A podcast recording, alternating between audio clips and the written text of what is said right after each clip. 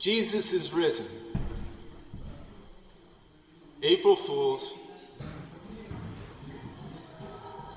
It would be the worst April Fools ever. But I ask you, how do you know? How do you know he's risen? What do you look at?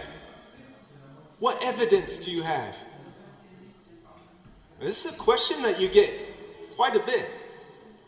And I would bet that there are some people sitting in this church and you're here, but you might ask yourself the question how do I really know?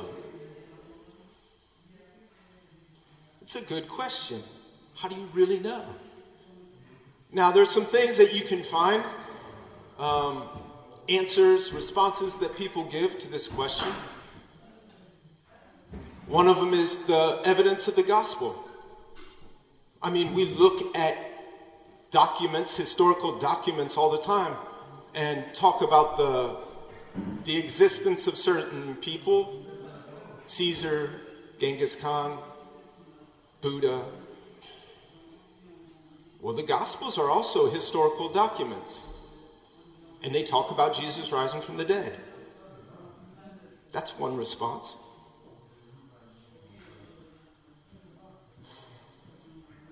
Another response is we'll look at all of the things in the world, all of the institutions in the world.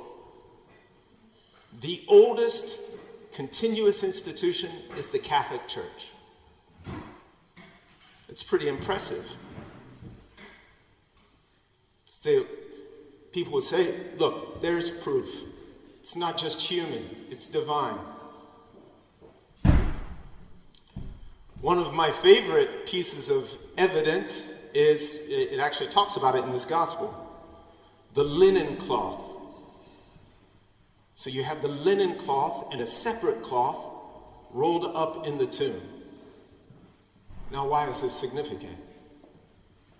Well, there's a couple things. Uh, first of all, it was commonplace for tombs to be uh, pillaged and precious things to be taken out of the tomb. And one of the things that thieves would have definitely gone for were expensive linens. And there they were. And not only were they still in the tomb, said that the, it was neatly rolled up.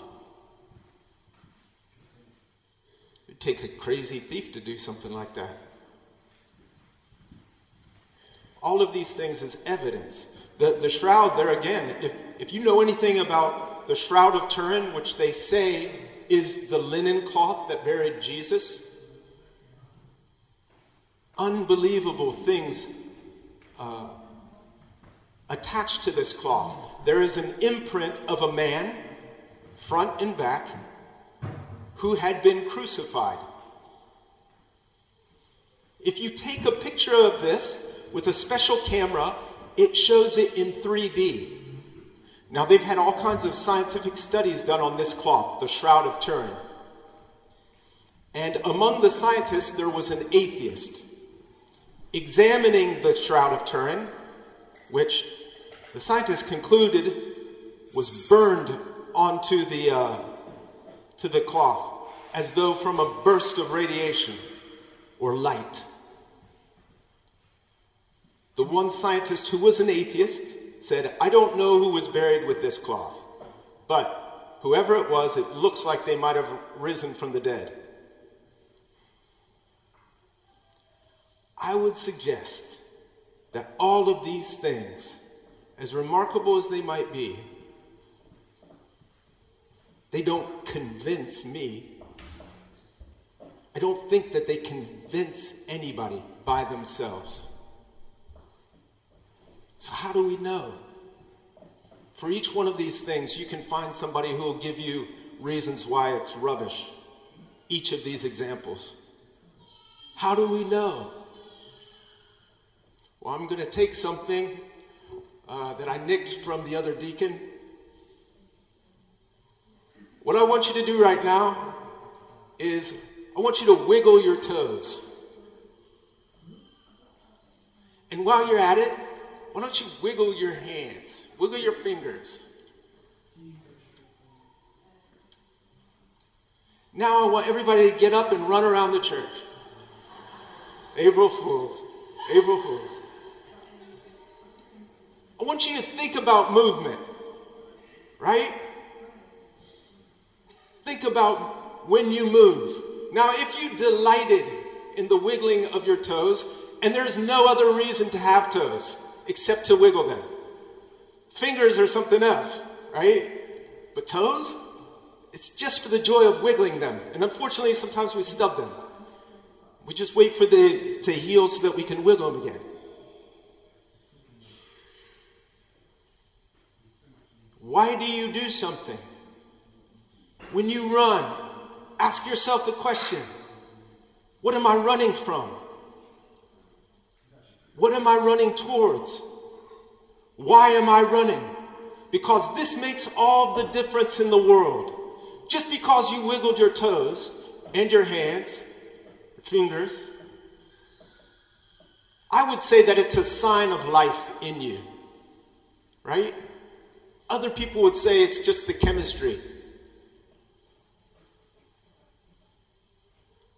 If you're running, I would say it's a sign of the life in you. Again, other people would say, no, it's just uh, evolutionary development. But this question, why are you doing that? There, I think that question right there can change everything. Because when you do something out of love, you have an experience of life that goes beyond your chemistry or some type of evolutionary development. You yourself personally have that experience. When you run because you love someone and you want to get closer to them so that you can embrace them, the experience of the love inside of you shows that there's something of that life inside of you that transforms or that transcends the physical world. And when you have that experience, you know that there's something more. It's what we call a soul. Ultimately, for you to answer the question, how do I really know that Jesus is risen? How do I know that he is alive? That all of this is the truth?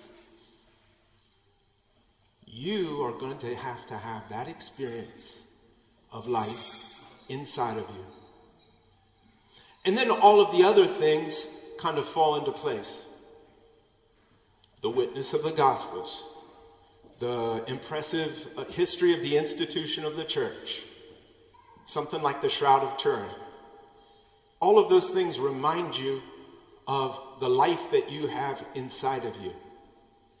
The love that transcends other loves. And this is what we all long for. This is why Jesus rose from the dead to conquer all of those places of death. Doubt can be a death if we let it ravage us. Jesus came to conquer that death. Inside of you, He wants you to experience an abundance of life. And this, I think we can say, the one disciple who ran and it said he saw and believed. It wasn't just because a cloth was folded neatly in a tomb, or even that Jesus wasn't in the tomb any longer. There was an experience of a love, of a peace, of a joy that goes beyond any other human explanation. And when you have that experience, you know it's true. You can't prove it to anyone else. You can invite them into a similar experience. But it presupposes that you have that experience. Jesus has that desire for you to have this experience. It says in the Gospel of St. John, I have come that they might have life and have it in abundance. This is the desire that Jesus has. That he had when he was living his earthly life, that he had when he rose from the dead. This is the desire that Jesus has. It's an eternal desire. So, as we live this time of Easter, and now I know that, that this is a, it's kind of jumping the gun a little bit, but hey, what the heck? So, at the end of 50 days, celebration of Easter, we have Pentecost. This is where we celebrate the, the sending of the Spirit. We live in the days of Pentecost. We will celebrate it once a year but we live in the days of Pentecost. The Holy Spirit can and will be given immediately. We say that with every prayer that we pray. We should say it with the way that we live our life, certainly in the way that we receive Jesus in the Eucharist. But I want you to, to pray with me right now. Very simple prayer. Say it out loud. Come, Holy Spirit. Come, Holy Spirit. Come, Holy Spirit. Fill us with the fire of your love, the love of the resurrected Christ.